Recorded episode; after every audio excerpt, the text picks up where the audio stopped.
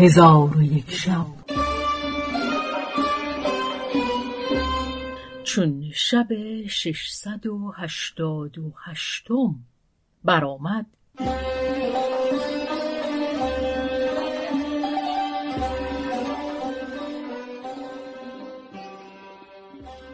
گفت ای ملک جوانبخت تغنی کردم. او در طرب شد و گفت آفرین بر تو. پس از آن گفت مرا دستوری می دهی تا تغنی کنم؟ گفتم اختیار تو راست ولی عقل او را ضعیف شمردم که در نزد من همی خواهد تغنی کند. پس اود گرفته تارهای آن محکم کرد. به خدا سوگند گمان کردم که اود به زبان فسیح به سخن آمد و به آواز ملیح بخواند. آنگاه شیخ تغنی کرده. این ابیات بخواند ساقی سیم تن چه خسبی خیز. آب شادی بر آتش غم ریز. بوسه ای بر کنار ساغر نه. پس بگردان شراب شهدآمیز. شاهدان می کنند خانه زهد. مطربان می‌زنند راه حجیز. ابو اسحاق گفته است که به خدا سوگند گمان کردم که در و دیوار از خواندن او به رقص آمدند و از حسن آواز او مبهوت ماندم و یارای سخن گفتن نداشتم. پس از آن این ابیات برخواند آب حیات من است خاک سر کوی دوست. گر دو جهان خرمی است ما و غم روی دوست. ولوله در شهر نیست جز شکن زلف یار. فتنه در آفاق نیست جز خم ابروی دوست. داروی مشتاق چیست؟ زهر ز دست نگار. مرهم عشاق چیست؟ زخم ز بازوی دوست.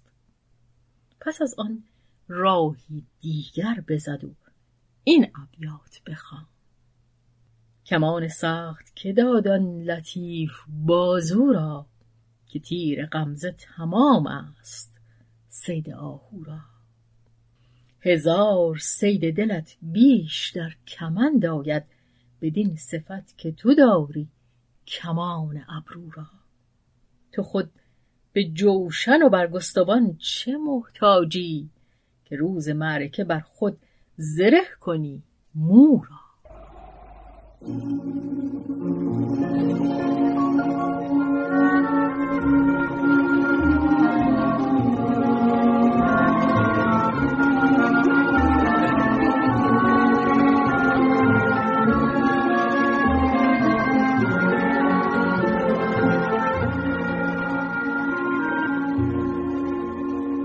آنگاه به من گفت ای ابراهیم این آوازه که شنیدی برخوان و به کنیزان خود بیاموز.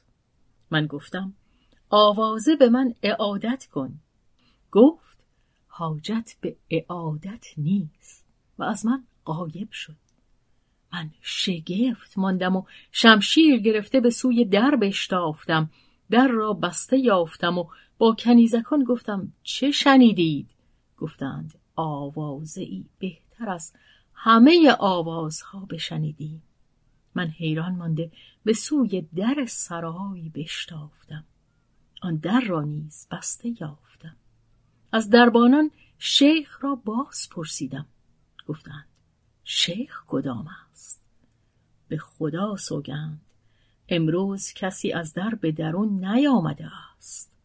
من بازگشته در کار او به فکرت اندر شدم که ناگاه از یک سوی خانه آوازی برآمد و گفت ای ابو اسحاق حراس مکن که من ابلیس بودم که امروز ندیم تو گشتم. آنگاه من سوار گشته به سوی خلیفه رفتم و حکایت به او فرو خواندم. گفت ای ابو اسحاق آوازه را که از او آموخته ای برخوان. من عود گرفتم و بزدم و آوازه برخواندم.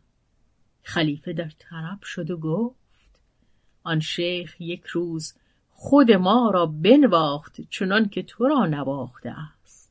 پس از آن سله از بحر من بداد. من جایزه گرفته بازگشتم.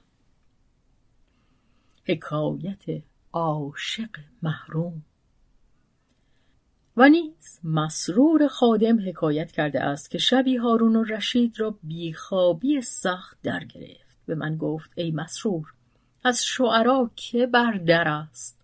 من بیرون آمده جمیل ابن معمر عذری را در دهلیز یافتم. به او گفتم دعوت خلیفه را اجابت کن. در حال با من به نزد خلیفه آمد.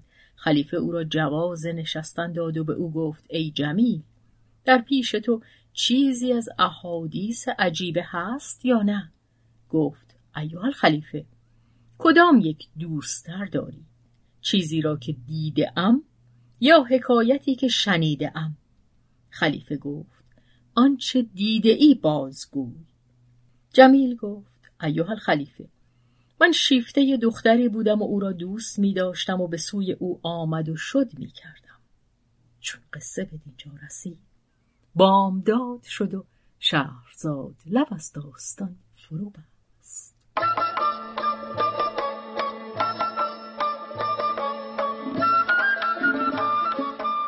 قصه گو شهرزاد فتوهی تنظیم مجتبا میرسمی